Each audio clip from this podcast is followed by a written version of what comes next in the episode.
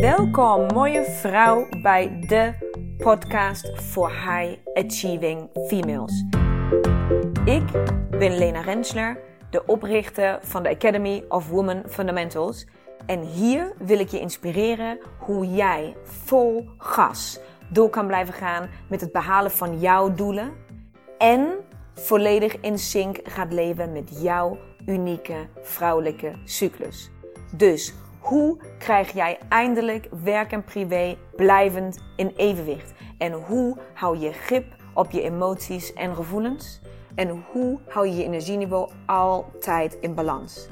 Je komt het allemaal te weten.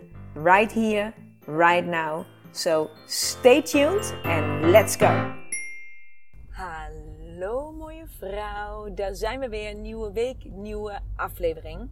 En vandaag hoor je mij vanuit de auto. Dus misschien dat je iets meer achtergrondgeluiden hoort, of mijn knipperlicht, of andere dingen.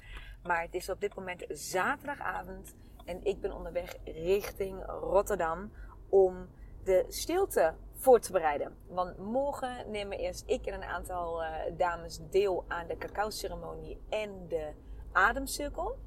En dan blijf ik nog een nachtje daar slapen. En vervolgens komen maandag de rest van de vrouwen. Maandagochtend mag ik die verwelkomen. Om drie dagen de stilte in te duiken.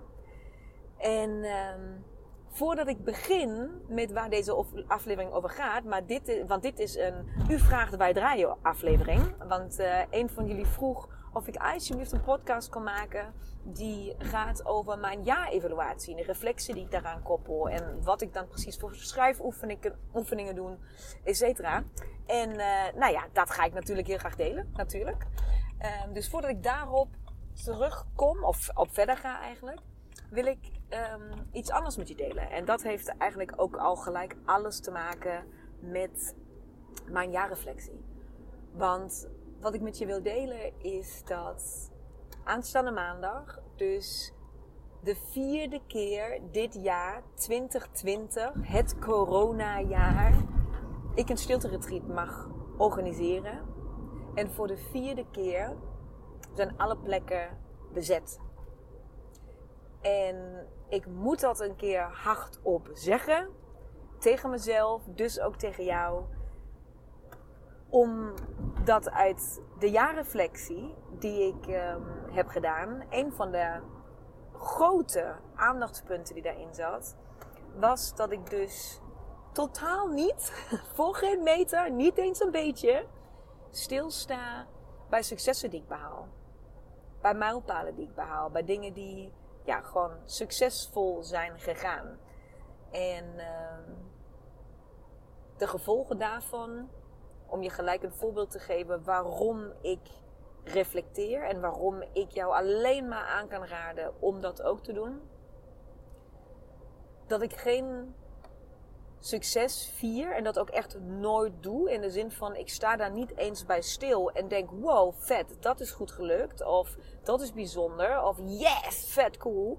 Nee, het is echt, ik heb het doel nog net niet bereikt en ik ben alweer bij het volgende traject of project het feit dat ik um, zo omga met mijn successen is een um, patroon. Dat doe ik dus continu. Dat is herhaaldelijk gedrag wat ik vertoon.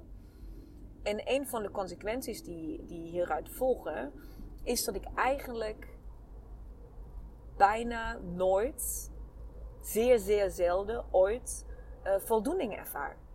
Of dat ik trots ben ergens op. Of dat. Um, ik rust ervaar om ergens bij stil te staan. Dus de hele, de hele voldoening van het voldane gevoel van iets bereikt te hebben. Bewust stil te staan bij wow, er zijn mensen die jou dankbaar zijn. Je hebt iemand geraakt. Je, je, dat jij dit neer hebt gezet, daarmee hè, creëer je effect. Je sorteert impact. Er, er gebeurt iets de olievlek groeit. Um, dat heb ik dus niet. Of dat gun ik mezelf niet. Of uh, wat dan ook de achterliggende reden daarvan is, gebeurt het niet. En dat is een van de drie uh, patronen die ik heb ontdekt toen ik dus een kleine week geleden reflecteerde over mijn jaar. En nu wil ik heel graag met je delen hoe ik daar dan ben gekomen. Dus hoe heb ik dat patroon ontdekt? Sorry. hoe heb ik dat patroon ontdekt? En um, ja, welke stappen heb ik doorlopen? Zodat jij ze mee kan schrijven, zelf kan doen. Uh, dus voel je vooral uitgenodigd om, uh, om dit te doen. En sterker nog, voel je vooral uitgenodigd om dit met mij te delen. Ik vind het echt super leuk om van jou te horen als jij dingen uit de podcast oppikt. Als je, die, uh, als je een inzicht hebt. Als je een, um, nou ja, als je iets probeert, een oefening of, of zoiets nu bijvoorbeeld wat ik nu ga delen. Als je dat deelt met mij en mij laat weten, um, nou ja, wat het met jou doet of hoe het jou helpt, is het voor mij ook gelijk weer een succesbeleving en een succesmomentje. En kan ik ook lekker oefenen om daarbij heerlijk stil te staan. Dus uh, voel je vooral uh, ontzettend uitgenodigd om met mij te delen als je hier iets mee gaat doen. En um, deel maar wat het voor jou heeft gedaan. Dus als allereerste, waarom reflecteren? Waarom je jaar evalueren? En dat hoeft niet per se je jaar te zijn. Hè? Dat kan ook een, een fase van je leven zijn. En, en, misschien ben je aan het afstuderen, misschien ben je van baan aan het wisselen, misschien heb je net een relatiebreuk achter de rug, misschien al, alles, alles kan. Waar je, ja, alles, elke situatie die jou hoe dan ook iets met je doet, uh, kan. Ik krijg er mega inzichten van. Herken patronen, herken mijn eigen gedrag. En weet dus ook, of zie patronen en gedra gedragingen die niet passen bij de doelen die ik wil bereiken. Dus die wil ik gelijk als allereerste voor jou ah, ja, koppelen, aan elkaar koppelen.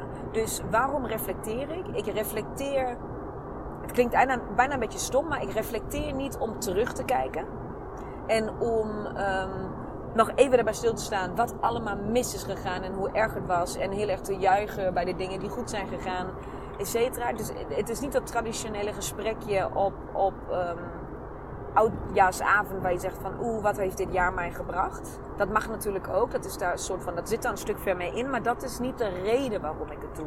De reden waarom ik het doe is omdat ik privé als ook zakelijk wensen heb, verlangens, doelen die ik wil bereiken. En iedere keer dat ik een doel net niet of helemaal niet heb behaald, of ook wanneer ik het wel heb behaald, dus wanneer er een nieuw doel gesteld kan worden, of een nieuwe wens geformuleerd kan worden, of een nieuw verlangen gecreëerd mag worden, dan vraag ik me af: oké, maar welk patroon, welk gedrag maakt nou, creëert nou dat ik mijn doel niet heb bereikt? Of dat ik het nog niet heb bereikt. Hoe sta ik mezelf in de weg? Hoe ben ik mezelf aan het manipuleren, aan het saboteren, waardoor ik niet haal wat ik zo graag wil? Waar ligt dat dan aan? Dat is wat ik daaruit haal.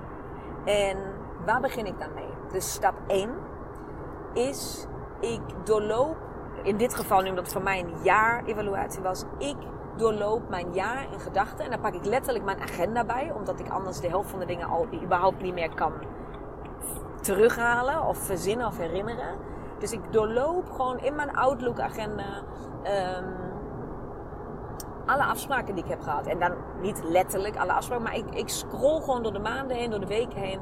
En kijk, oh, wat is daar gebeurd? Wat is daar gebeurd? Met wie heb ik toen afgesproken? Wanneer is die lancering geweest? Wanneer heb ik op dat evenement gesproken? Wanneer was een evenement afgezegd? Wanneer is dit geweest? Stilte 1, 2 en 3 en 4. Dus al deze momenten bekijk ik visueel terug in mijn agenda. En op dat moment um, heb ik al een situatie voor mezelf gecreëerd waar ik rust heb. Dus ik zet mijn telefoon uit. Ik heb een, ja, meestal echt een dag al geblokt waar ik niks anders doe dan dit.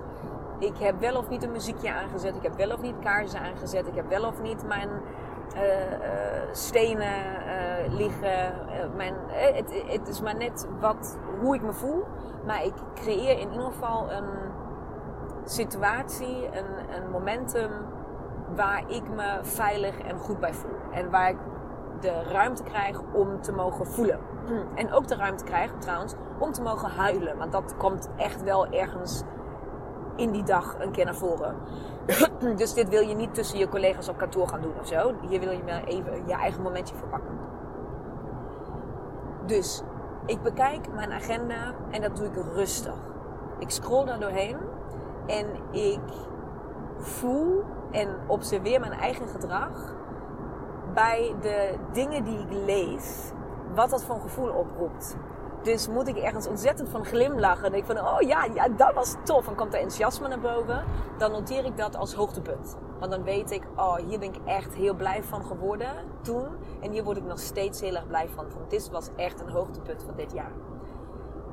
En hetzelfde doe ik wanneer ik langs een afspraak of een naam of een, of een event of een iets scroll waar ik een heel vervelend gevoel van krijg. En waar ik denk van, eh, daar wil ik liever niet meer aan denken. Of dat is stom afgelopen. Of uh, zo, die persoon uh, spreek ik niet meer. En dat vind ik ook best prettig dat ik die niet meer spreek. Als zodra dit soort ja, momenten naar boven komen of dit soort emoties, dan noteer ik dat als dieptepunt. En zo. sorry, ik heb een kribbel in mijn keel en ik heb niks te drinken. Dus sorry als je het vervelend vindt, maar ik moet heel even die kikken uit mijn keel halen. Sorry. Dus zo noteer ik de hoogte- en de dieptepunten van dit jaar. Puur gebaseerd op mijn emotie. Dus niet gebaseerd op financiële doelstellingen of dat soort dingen. Puur op mijn emotie. En dat vat eigenlijk al mijn jaar samen. Dus alle ingrijpende, essentiële dingen die dat jaar zijn gebeurd, die heb ik dan al snel op een lijstje staan. En bij mij zijn het meestal drie tot vijf dieptepunten en ook drie tot vijf hoogtepunten. Want ik schrijf echt niet alles op wat leuk was. Dus het gaat niet over wat leuk was, maar wat echt een hoogtepunt was. Wat bijzonder was. En ook wat echt, echt een fucking dieptepunt was. Ook dat. En dat kunnen soms hele kleine dingen zijn. Dat kan een gesprek zijn met iemand, met iemand wat misschien drie minuten heeft geduurd. Of een WhatsAppje. Of een weet ik veel wat. Wat jou heel diep en heftig heeft, geraakt. Dat kan een dieptepunt zijn. Als je je daaraan herinnert en je wordt daar weer diep, diep verdrietig van. Of heel boos of iets. Dan weet je, oké, dit is een dieptepunt geweest. Dus het zijn er drie tot vijf. Voor mij persoonlijk. Dus dat is stap 1. Dat is wat ik doe. De agenda doorlopen en hoogte- en dieptepunt uitkristalliseren. Stap 2 is ik omschrijf de situatie per hoogte en per dieptepunt. Dus ik doorloop alle drie tot vijf punten, hoogte- en dieptepunten. En ik schrijf de situatie nog een keer exact op zoals ik het me herinner. Dus ik ga terug in mijn gedachten na die situatie waar ik zo enthousiast en blij en vol energie en was. En ik schrijf op met wie was ik toen, waar was ik toen, hoe laat was het, wat is er gebeurd. Dus ik, ik omschrijf die situatie, um, nou ja, exact zoals ik ze kan herinneren. En hetzelfde doe ik met alle dieptepunten. Dus ik ga terug naar dat moment en ik haal alles weer omhoog om het op te schrijven. Wat hier super belangrijk is, en dat is ook tegelijkertijd echt vet confronterend en irritant, is ik ben echt mega, maar dan niet een beetje, maar mega, mega eerlijk tegen mezelf. Dus ik schrijf het echt op zoals het is geweest. En niet door mijn bril hoe ik het graag had gewild dat het was. dus ik probeer niet iemand anders net iets meer schuld in de schoenen te schrijven dan het is geweest. Of ik probeer het ook niet nog iets toffer te maken als het was. Ik schrijf het op zoals het is geweest. En ik schrijf ook op wat heeft dat met mij gedaan. Dus hoe heeft deze situatie mij beïnvloed? Dus dat is voor mij stap 2. De situatie per hoogte en dieptepunt eerlijk omschrijven. Zonder sugarcoaten, zonder verbloemen, zonder, nou dat gedeelte laten we even weg, want dat weet niemand, want er was niemand bij, dus dat heb ik ook niet gezegd of dat is ook niet gebeurd. Nee, echt schrijven hoe het echt is geweest. En dat alleen al brengt meestal wat inzichten met zich mee als je terugkijkt naar dit soort situaties. En ik noteer dan ook gelijk daarbij, want dat komt eigenlijk heel vaak terwijl je schrijft, of terwijl ik schrijf, komt dat al naar boven in mij. Wat heeft dit met mij gedaan? Hoe heeft het mij beïnvloed? Ja, wat doet het? Wat, ja, dat. Ik kan hem niet mooier maken dan dat. Wat heeft het met mij gedaan? Stap 3. ik kijk naar de situatie die ik net op heb geschreven. En ik vraag me af in geschreven, zeg maar in schrift. Dus ik vraag me dat niet in mijn hoofd allemaal af. Ik schrijf dit allemaal op. Dus ik typ me echt wild. Ik vraag me af, wat kan ik uit deze situatie halen? Wat kan ik uit deze situatie halen? Nu dat ik daarnaar kijk, op papier, ik kan het lezen, ik kan het meerdere, meerdere keren lezen. Dus onder soort van stap 3 vallen voor mij een aantal substapjes. Dus ik vraag me af, oh, zeg maar, in het hoofdstuk, wat kan ik uit deze situatie halen? En daaronder heb ik subvragen die klinken als, wat was het resultaat van mijn keuze of van mijn gedrag wat ik toen heb vertoond? Wat was het resultaat daarvan? En daar denk ik over na. En daar schrijf ik op. Ik denk ook daarover na hoe heb ik bijgedragen aan deze situatie? Hoe was ik hierbij betrokken? Denk ik over na, schrijf ik op. En ik denk ook bijvoorbeeld daarover na, waar hou ik mezelf tegen in dit voorbeeld? Wat had ik anders kunnen doen? Of nou, niet eens wat had ik anders kunnen doen, maar puur daaruit filteren. Waar hou ik mezelf tegen in dit specifieke voorbeeld, in deze situatie? Wat is niet handig geweest van mij in deze situatie? En ook dat, kan je geloven, is niet altijd een hele prettige stap om te doorlopen. Want dat is namelijk een kwestie van God hand in eigen boezem en ook gewoon heel eerlijk naar jezelf kunnen kijken. Dat dit gewoon ja, niet per se een schot in de roos was. Dat je, dat je stom hebt gehandeld, dat je stom hebt gereageerd, dat je over hebt gereageerd. Dat ik, uh, dat ik dingen heb gezegd waar ik spijt van heb. Dat ik een toon heb aangeslagen die, uh, die onhandig was. Dat ik een keuze gebaseerd op angsten uh, heb gemaakt in plaats van op vertrouwen. Dat ik al deze dingen komen op, op dat moment in mijn evaluatie naar boven. En ook dit doe ik dus per hoogtepunt en per dieptepunt. Dus ik doorloop dus drie, vijf, tien keer dit, deze vragen de verschillende hoogte- en dieptepunten die ik heb bereikt. En daarna, dan heb ik dus, ik zeg maar iets, vijf hoogtepunten en vijf dieptepunten. En ik heb die vragen, dus die drie stappen die ik jou net heb verteld, die heb ik door, heb ik voor alle tien punten, heb ik die doorlopen. Dus dan heb je al een eind wat weggeschreven, kan ik je vertellen. En als ik dat heb afgerond, dan heb ik meestal al een potje gejankt.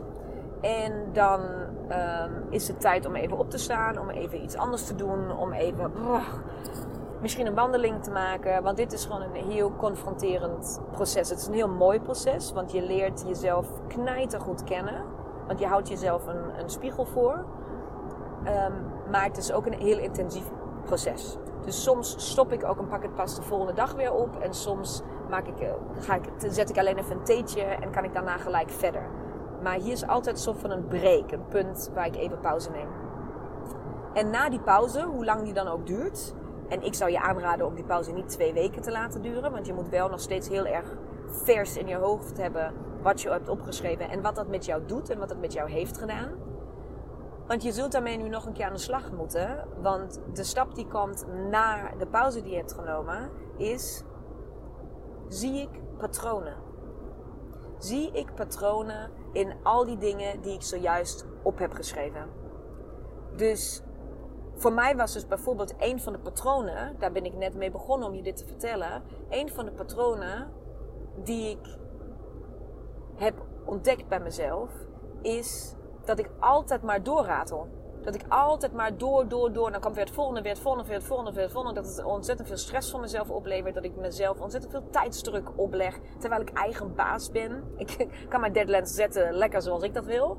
En toch uh, oefen ik enorm veel druk op mezelf uit. Wat soms heel goed werkt, maar wat dus soms ook helemaal niet goed werkt. En toen ik dat patroon had ontdekt, ging ik daar verder op onderzoek uit. Van oké, maar hoe komt dat dan? En uh, waar, ja, waar, waar, wat zit daarachter? En wat zit daar omheen ook? Want als ik dat dan niet doe, of als ik steeds maar doorratel, waar ratel ik dan eigenlijk door? Van project naar project naar project. Maar wat zijn die projecten dan allemaal geweest? En zo ga ik daar gewoon heel observerend, als een soort Sherlock Holmes, ga ik daar naar kijken. Um, helpt trouwens heel erg als, als je de tekst leest alsof iemand anders die heeft geschreven. Dat je hem leest alsof hem van je vriendin is of van uh, iemand die je niet kent. Dan kan je veel sneller patronen herkennen. As helpt trouwens ook. Maar uiteindelijk, daardoor dat ik dan daarover gewoon aan het bomen ben en gewoon aan het denken ben. En me gewoon denk van oké, ik zie een patroon. Maar wat, wat zegt dat nou en wat doet dat? En wat kan ik daar nog meer aan koppelen? Zo ben ik dus daarachter gekomen, achter het stukje. Dat ik dus mijn successen niet vier. En dat ik dus nooit voldoening voel. En omdat ik nooit voldoening voel, sta ik dus ook niet stil. Dus ga ik gelijk naar het volgende punt. Dus ik ben eigenlijk alleen maar agendapunten aan het afratelen. En geniet niet echt van de weg. Ik ben altijd onderweg ergens naartoe. Ik heb mijn grote doelstellen wel duidelijk voor ogen. Maar ik besefte me dat ik veel, veel te weinig dit jaar van de weg heb genoten.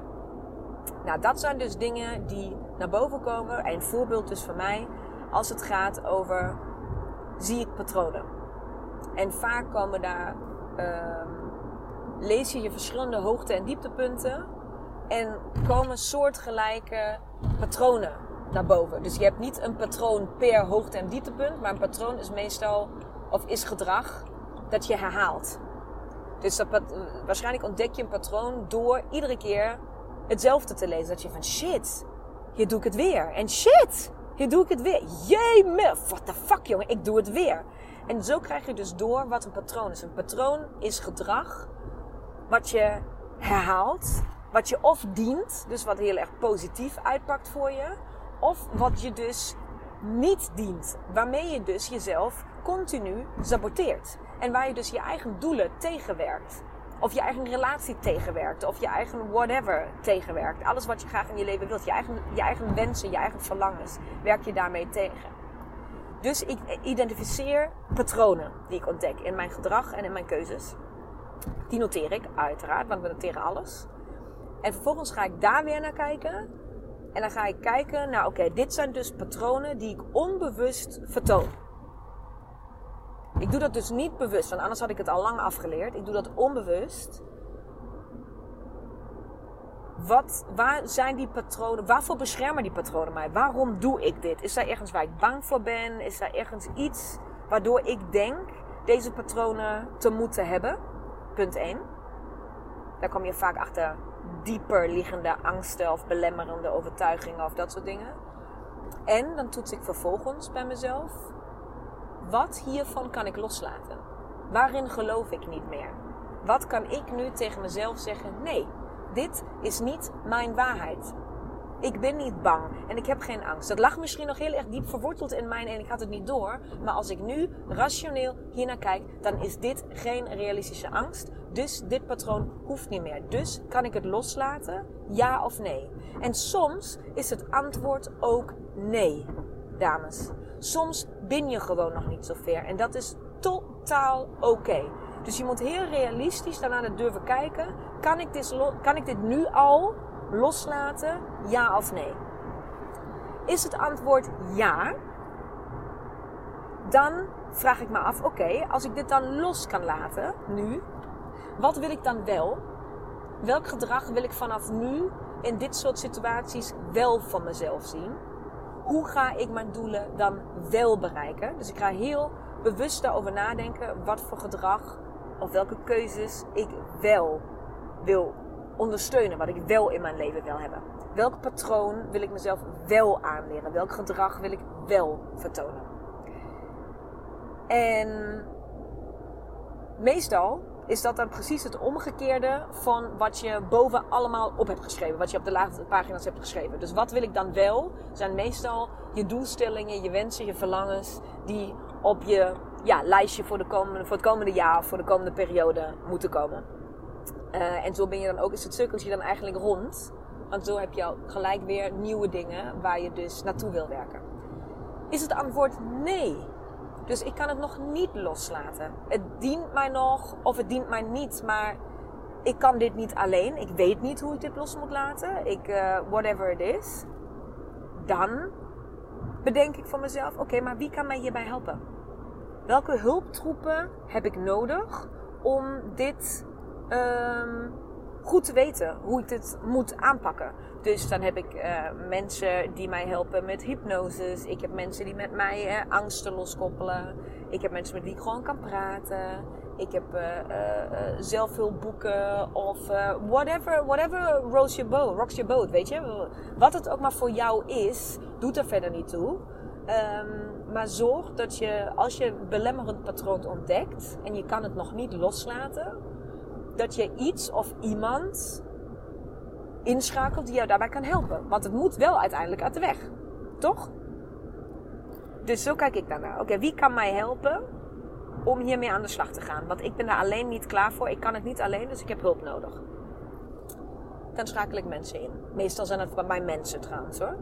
Ik heb niet zoveel dat ik hier veel. Ik lees wel boeken, ook, maar dat is meestal niet op dit stuk.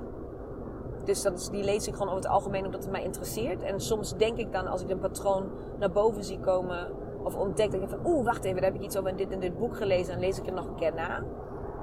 Maar meestal zijn het mensen um, die mij verder helpen. En dan is de allerlaatste stap van mijn uh, ja-evaluatie. Oké, ik weet dus nu wat ik los kan laten. Ik weet wat ik niet los kan laten. Ik weet wie mij hiermee kan helpen. En ik weet ook wat mijn nieuwe wensen, verlangens en doelen zijn voor het komende jaar. Dus de enige vraag die nog blijft is: hoe kan ik al die mooie dingen nu gaan manifesteren? Hoe kan ik visualiseren? Hoe kan ik oefeningen doen? Hoe kan ik uh, journalen? Hoe kan ik um, whatever doen om mijn verlangen uit te zenden naar het universum? En om heel duidelijk daarin te zijn dat dit is wat ik wil. Dit is wat ik verlang. Hier word ik knijterblij van. Dit gaat mij helpen om mijn taak die ik heb op deze wereld nog sterker neer te zetten. En om nog meer, in mijn geval, vrouwen te bereiken. Om nog meer, nog meer zichtbaarheid te creëren. Om nog meer, whatever it is, om die olievlek nog groter te maken. Om nog meer prachtige vrouwen in mijn netwerk uh, te krijgen en uh, te mogen inspireren en kennis over te dragen. En heel veel toffe dingen mee te doen. Al dat. Um, maar ook heel concreet, um, hoe kan ik nog meer geld verdienen? Zodat ik nog meer middelen kan hebben om toffe dingen te organiseren. Om, um, ja, om, om, om, om om nog, ja, oh, creëren. Om nog meer toffe dingen in de wereld te zetten waar hopelijk jullie allemaal en dus ik ontzettend mee geholpen zijn, ontzettend geïnspireerd van raken, ontzettend uh, blij van worden. Want nee, geld maakt niet gelukkig, maar geld opent wel deuren in investeren. En ik ben een heilige believer in dat je in jezelf moet investeren. Dus ook in mijn geval in mijn bedrijf moet investeren om uh, stappen te kunnen maken. Dus absoluut uh, is dit ook. Deze oefening kan je natuurlijk puur privé doen en puur zakelijk. Uh, of een mengelmoes voor de twee. Bij mij is het meestal een mengelmoes, maar daar komen ook hele duidelijke zakelijke doelen uit. En dat zijn uiteraard ook omzet- en winstdoelstellingen om uh, door te kunnen investeren. Om Women Fundamentals steeds groter te maken. Dus daar kijk ik ontzettend naar uit. Echt waar.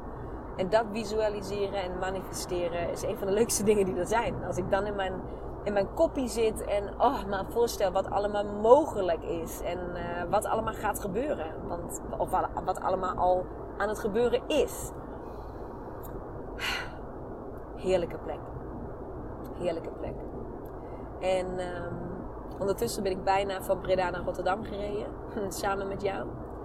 En besef ik me dat ik morgen een prachtige dag tegemoet ga. Waarin ik uh, een cacao-ceremonie mag doen, opnieuw. Uh, waar ik een ademcirkel mag doen, opnieuw. En waar ik uiteraard die prachtige dingen die ik uh, in mijn jaarevaluatie op heb geschreven, mee ga nemen. Om ja, die dichtbij te halen, om het maar zo te zeggen. Dus mooie vrouw, ik hoop dat ik jou kan inspireren om ook te reflecteren. Ik hoop echt oprecht dat je het met mij gaat delen. Tag mij, stuur me berichtjes, uh, doe alles. Ik vind het super, super, super leuk om in contact te zijn met jullie, om van je te horen. Uh, dus schroom niet om dat te doen. En uh, ik krijg er ontzettend veel energie van om van je te horen. Dus please let me know. Ik heb de intro en de outro nog niet aangepast. Maar ik denk dat je het ondertussen wel al nou, op hebt gepikt. Want ik weet dat er ook vrouwen zijn. Dank, dank, dank daarvoor. Die mij nog steeds in hun stories taggen. Met een screenshot van de podcast. Of met het boek. Of met andere toffe dingen. Please, please, please, blijf dat doen. Want daar heb ik echt, daardoor groeit het netwerk enorm. Want alle vrouwen in jouw netwerk zien mij dan langskomen. Kunnen kijken dus als ik jou inspireer of als je hele concrete lessen haalt uit wat ik uh, vertel of, als, of iets impact op je heeft gemaakt, please deel, deel, deel. En deel dan niet met Women Fundamentals. Dat is natuurlijk wel wat ik in de intro en de outro zeg en hoe het ook altijd is geweest. Maar ik heb natuurlijk mijn accountnaam veranderd in mijn eigen naam. Dus tag mij heel graag met edlena.rensler. Ik ga ook de intro en de outro nog uh, uh, aanpassen, zodat het helemaal duidelijk is. Maar als trouw luisteraar um, durf ik het ook gewoon nu zo tegen jou te zeggen en aan je te vragen. En ik hoop dat ik heel veel leuke berichtjes van jullie binnenkrijg. Ik kan er alleen de komende drie dagen niet op reageren. dus uh, morgenochtend komt deze podcast voor jou online. Maandag en dinsdag en woensdag ben ik met tien prachtige vrouwen samen in de stilte. En vanaf donderdag ben ik er weer voor je. En dan kijk ik ontzettend uit naar um, alle mooie dingen die we nog dit jaar samen gaan doen. Want believe it or not, het is bijna kerst, bijna het nieuwe jaar. Maar daar komen nog leuke dingen. Hahaha, cliffhanger. Ik spreek je snel, mooie vrouw. Doei doei. Mooie, mooie vrouw. Bedankt voor het luisteren van deze aflevering. Ik hoop dat ik jou weer volop heb kunnen inspireren om jouw volgende stappen te nemen.